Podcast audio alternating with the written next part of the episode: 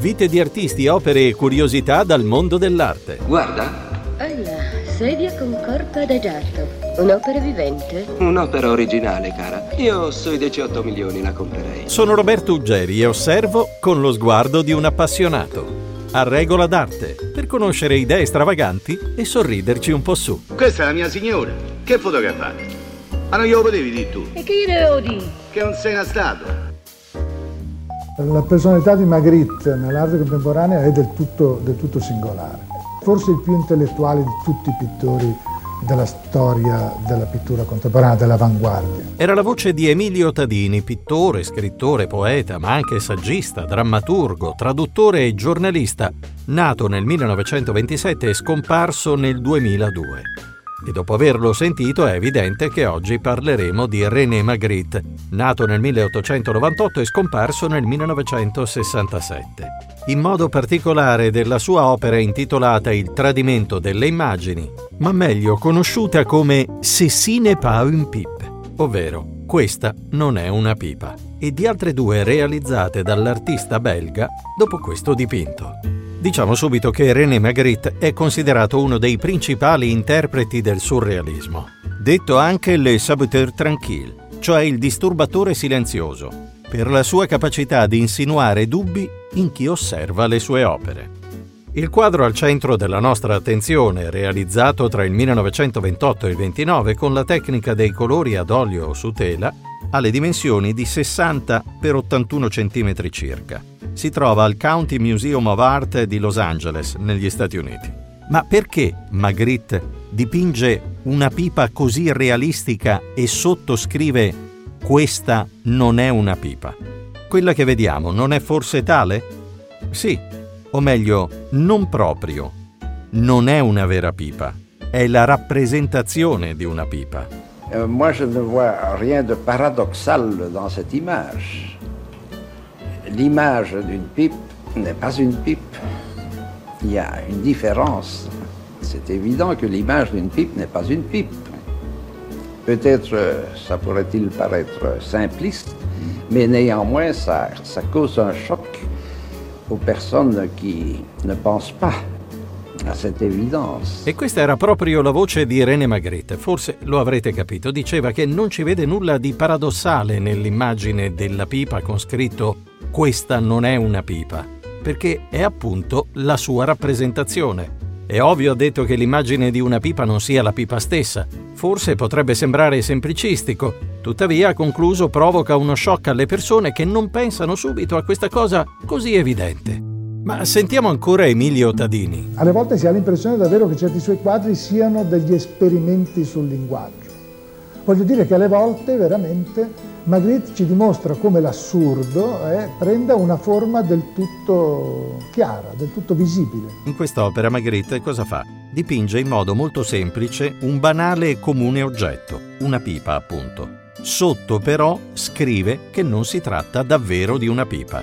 Quest'idea geniale nella sua semplicità ci sta mettendo in guardia su una delle più profonde e sbagliate convinzioni che nutriamo nei confronti dell'arte quella secondo cui debba rappresentare nel modo più realistico possibile la realtà e le cose che ne fanno parte. L'arte, ci suggerisce in realtà l'autore, non ha a che fare con la realtà che ci circonda, ma con i nostri pensieri su di essa. L'arte quindi dovrebbe essere considerata come un modo di esprimersi, esattamente come la scrittura, che non mira a riprodurre la realtà, ma che tende a fornirci un punto di vista su di essa una particolare prospettiva. Il pregio di un'opera quindi non risiede nella bravura dell'artista nel riprodurre o imitare ciò che vede. L'opera del belga Magritte ha anche il compito di sgretolare alcune delle nostre certezze. Nessuno di noi, infatti, potrà mai utilizzare la pipa raffigurata nel quadro. Non potrà mai vedere uscire le spire di fumo da essa. Ed è proprio questo quel che ci comunica l'artista facendoci capire che molto spesso la nostra visione è sbagliata perché è standardizzata, è appiattita sulla prima impressione. Ci fa molto comodo dire che quella è una pipa, perché ci semplifica la vita. Ecco ancora René Magritte che descrive come vengono accolte di solito le sue opere spiazzanti. Ah, mais les réactions du public sont comme d'habitude. Le reazioni del pubblico sono come al solito la moquerie, la sensazione di essere presi in giro, l'incapacità di comprendere o il furore. Habitudes. Alle persone piacciono le cose abituali ont-ils raison, je ne sais pas. e forse hanno ragione, non so.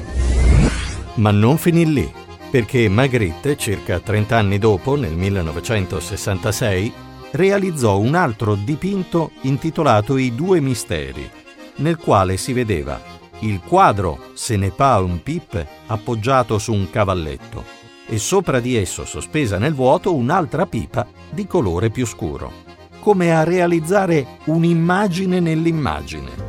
Per analizzare l'opera bisogna fare un passo indietro e partire dal fatto che per Magritte, protagonista del quadro, dicevamo, era il messaggio, l'idea creativa. Ecco, i due misteri rappresenta una versione più complessa della sua opera originale Ceci n'est pas un pipe. Magritte con quest'opera è in grado di stupirsi prima ancora che di stupire, di guardare candidamente prima ancora di rappresentare, indaga il regno del sogno, tanto caro ai surrealisti. È riuscito a superare la dimensione onirica del sogno per giungere ad affermare che la realtà visibile non è altro che un sogno ad occhi aperti. Il dubbio, per sorriderci un po' su, è che abbia ispirato anche le domande di Marzullo? Lo chiediamo sempre ai nostri ospiti. Secondo lei la vita è un sogno, i sogni aiutano a vivere meglio. E se lei questa notte potesse augurare a se stesso un sogno, che sogno augurerebbe? Non lo sapremo mai. Ma per tornare a René Magritte, in mezzo ai due dipinti dei quali vi ho parlato, Se ne pas un pip e I due destini, se ne colloca un terzo, realizzato nel 1936. Si intitola La lampada filosofica. In realtà è una candela che si avvolge come un serpente sulla base di un tavolino e poi si erge a illuminare la scena. Ma cosa si vede in primo piano? Un uomo di profilo che guarda verso l'autore con un naso abnorme, quasi alla Cyrano de Bergerac per intenderci, che va ad immergere la punta proprio in una pipa che tiene in bocca. Una rappresentazione ironica del sapere che mette in evidenza la stretta relazione fra tre elementi: pensiero, filosofia e conoscenza. Ognuno di questi soggetti viene rappresentato con una metafora. L'uomo simbolizza il pensiero. Il fatto che il naso si immerga nella pipa, dicono gli esperti, rappresenta il ripiegamento del pensiero filosofico. Infine, c'è un terzo elemento, la candela. In pratica una fonte di luce senza la quale il pensiero rimarrebbe chiuso nei propri schemi, lasciando regnare l'oscurità sull'universo. O magari l'autore, molto più semplicemente, malgrado l'animo malinconico che si evince da molti quadri, metteva dell'ironia nelle sue opere. La pensava in qualche modo così anche Storm Torgerson, che è stato un fotografo e designer britannico di origini norvegesi. Nella sua carriera ha realizzato le copertine degli album di tante band rockstar, basti pensare ai Pink Floyd, ma anche ai Led Zeppelin, i 10cc, e più recentemente ha realizzato le copertine dei Muse, dei Cranberries, Biffy Clyro e tanti altri. A proposito dell'artista surrealista belga, disse così. Probabilmente mi sono imbattuto per la prima volta in Magritte grazie a mia madre. Fu lei a sostenere con coraggio il mio amore per la pittura, in particolare per i dipinti di Magritte, che è stato forse uno dei primi artisti ai quali mi sono interessato. I think because he dealt not with technique so much as with ideas. Suppongo perché non si occupava tanto di tecnica quanto di idee. And some of them are quite funny. I like to look because it makes me smile. E alcune di esse sono divertenti. Mi piace guardarlo perché mi fa sorridere. Un'ultima curiosità su René Magritte. I suoi quadri suggeriscono uno stile da illustratore. Sapete infatti come cominciò? Beh, lavorando da giovane come disegnatore per la carta da parati. Chissà se ne ha realizzato qualche rotolo con delle pipe disegnate sopra. Non cercava di essere un artista, era un semplice lavoratore. La sua mente era un vulcano, una eruzione di idee.